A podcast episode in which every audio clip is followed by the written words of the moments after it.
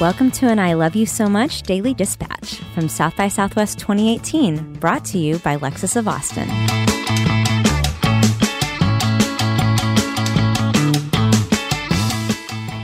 We're here at South by Southwest, Roseanne's activation on the east side. And I'm talking to Courtney Gannon, a self professed Roseanne super fan. So, hi, Courtney. Hi. What do you think of the activation we are witnessing right now? I think it's amazing. I mean, they really captured the spirit of the Connor household. Yeah, let- let's let's talk a little bit to listeners about what we're seeing. So we're inside basically the Connor house. So we are standing in what would be the living room, um, or the den, I think this is the garage. the garage. Oh, but Sorry. I should. This super fan would know. Right? And Courtney, what else are you seeing here? Um, we are seeing a T-shirt and tote bag screen printing shop. Um, the living room is over there, and there's also the lunchbox. The is on Lanford other Lunchbox side. is on the other side. Yeah. Diner. And was it what you expected? Absolutely.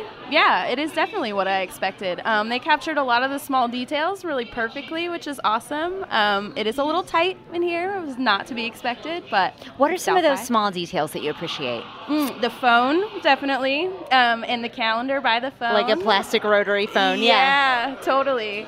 Um, the kitchen table looks identical to. I mean, everything really looks identical to the show. The couch, the Afghan, everything. I'm just seeing even little boxes of generic cornflakes on top of the refrigerator too. absolutely Little touches like that. that show totally. you. There's Connor mail in the living room. That's- like, you know, just little tiny touches like that. So, Courtney, did you grow up watching Roseanne? I did, absolutely. Yeah. I grew up in the Midwest, so um, the Connors were very similar to families that I knew and grew up with. So it was like, you know, they were a part of my family. And you watch this weekly oh, all Oh, the yeah. time? Absolutely, yeah. And I What- still watch reruns now every morning. So, how did you react when you heard it was coming back to television?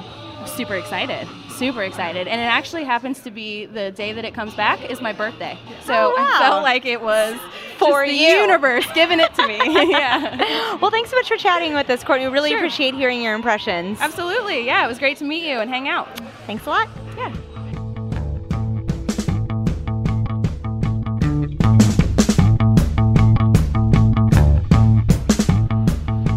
We just rolled out of the Roseanne activation, and I am hyped to watch this show, which I guess means it worked.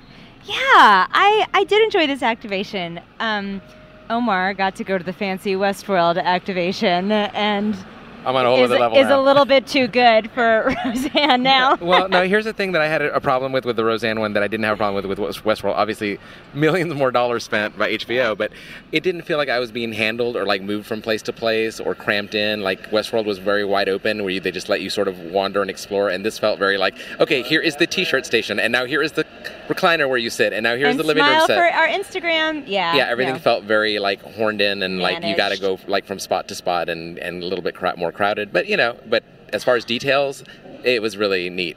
Yeah, yeah. I felt like this like gave you a perfect dollop of what the show tastes and feels like. And it's a tiny little set. I was remarking to Addie that like fast fashion, South by feels like fast Hollywood. That you've got these little sets that pop up for a few days and they're gone. But you're inside the kitchen and you see like generic cornflakes on top of the refrigerator and their mail. Even the brand of the refrigerator and the telephone. Yeah, exactly. Like so, for what it is, they really do pay a lot of attention to detail, and I think people are very charmed by it. So shortly, Tali, uh, what are your thoughts on why now for Roseanne? In line, we were having a really great conversation about Yeah. why Roseanne is really resonating with people and why it resonated with us when we were kids. You know, I'm. Um, I saw this this piece of this data point online, which was it that Roseanne was the most watched television show from 18, 1989 to 1990 on Nielsen ratings, and it really was a beloved show. It just because there were there were there was nothing like that. There were no working class heroines on TV. And I think the DGAF attitude of Roseanne is like strikingly absent from like all of television except maybe for reality TV. And I don't know, I think that there's just a portion of America that's really happy to have this type of family reflected on a major network. Well, and they, as, as relentlessly as they teased each other and as terrible as they could be in their family and their household, that was actually one of my parents' concerns when I was a kid for watching that show, was that we would pick up some of that behavior. But uh, what I was amazed at is that it's they still always came to a resolution at the end, and Yeah. there was still a lesson. You know, it was a feel good show because they worked through their differences and they didn't change who they were, but they found a way to um, still make their family work, even with the pressures of making money. I mean, that, that this show dealt with money and jobs in a way that no other show. In a very explicit way. Yeah. So um, I think that that resonated during that time, um, and then now again here we are, 2018, revisiting uh, some like some of the political stuff we talked about. Yeah, so. we mentioned that Roseanne Barr, the uh, the the actress, and Roseanne Connor, the character, are both Trump voters, and that she really is making sure her writers address that and have a diversity of opinion reflected on the show's episodes. And so I guess that's why I think it's refreshing because the show's not it doesn't gloss over those issues. And what made it so um, refreshing back then is in a land of Huxtables and Full Houses, Roseanne wasn't aspirational. Mm-hmm. Mm-hmm. It was real. And so I think that's why people are excited to see it back. And we talked to a Midwesterner who particularly felt like she saw her family in the show, and for that reason alone was excited to have it. Well, back. I'm just happy I have this shirt that says "Excuse the mess, but we live here" because that is so hashtag Real Talk at South by Southwest. Listeners, tell us what you're enjoying at this year's festival.